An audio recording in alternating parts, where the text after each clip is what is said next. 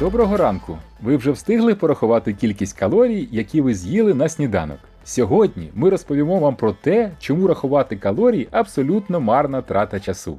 У вас у вухах аудіожурнал «3 хвилини здоров'я. Журнал із практичними порадами для реального життя. Термін калорія від латинського калор тепло ввів у науковий обіг французький хімік Ніколя Кліман де Зорм як одиницю виміру тепла у 1824 році. У кулінарію термін приніс американський агрохімік Вілбурн Олін Етуотер, який помер далекого 1907 року. Він перший додумався вимірювати енергоємність компонентів їжі і придумав схему підрахунку калорій будь-яких продуктів харчування. Більшу частину відомості про їжу та її компоненти, якими ми користуємося сьогодні, ми почерпнули з експериментів Етуотера. Його система донині лежить в основі маркування продуктів. Детальніше історію калорій ви можете почитати за посиланням, наведеним в описі епізоду. Ми ж перейдемо до обіцяного, чому вам не треба рахувати калорії. Отже, по-перше, порахувати конкретно ваш мінімум споживання калорій на день не є можливим у принципі, тому що для цього потрібна громістка і дорога апаратура. Але і вона не допоможе, тому що протягом дня ви ще витрачаєте калорії на поїздки громадським транспортом, походи в магазин, прогулянки з собакою. Плюс додаємо кількість калорій, яку ви витрачаєте цілеспрямовано на заняттях спортом, пробіжці, фітнесі, танцях. Вона буде приблизною і залежить від тривалості заняття, інтенсивності навантаження, стану вашої м'язової маси та загальної тренованості.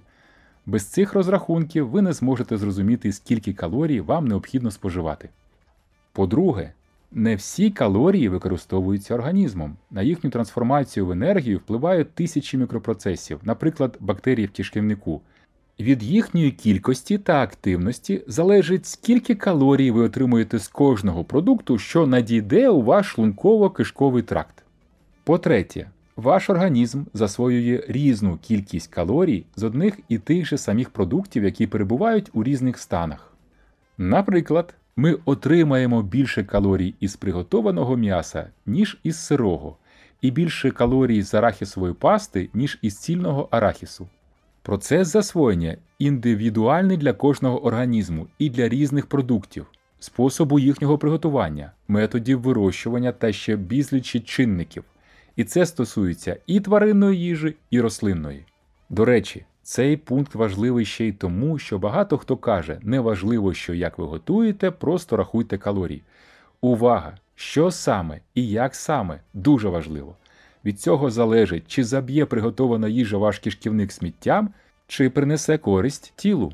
По-четверте, навіть якщо припустити, що ви зрозумієте, скільки калорій вам необхідно і як саме ви засвоюєте їх з їжі, ви все одно не зможете знати точну кількість калорій у кожному продукті. Управління з контролю за продуктами харчування США допускає розбіжність у 20% між написаною на упаковці калорійністю і реальною. Це означає, що упаковка, на якій зазначено 250 кілокалорій, насправді може містити або 200, або 300 кілокалорій.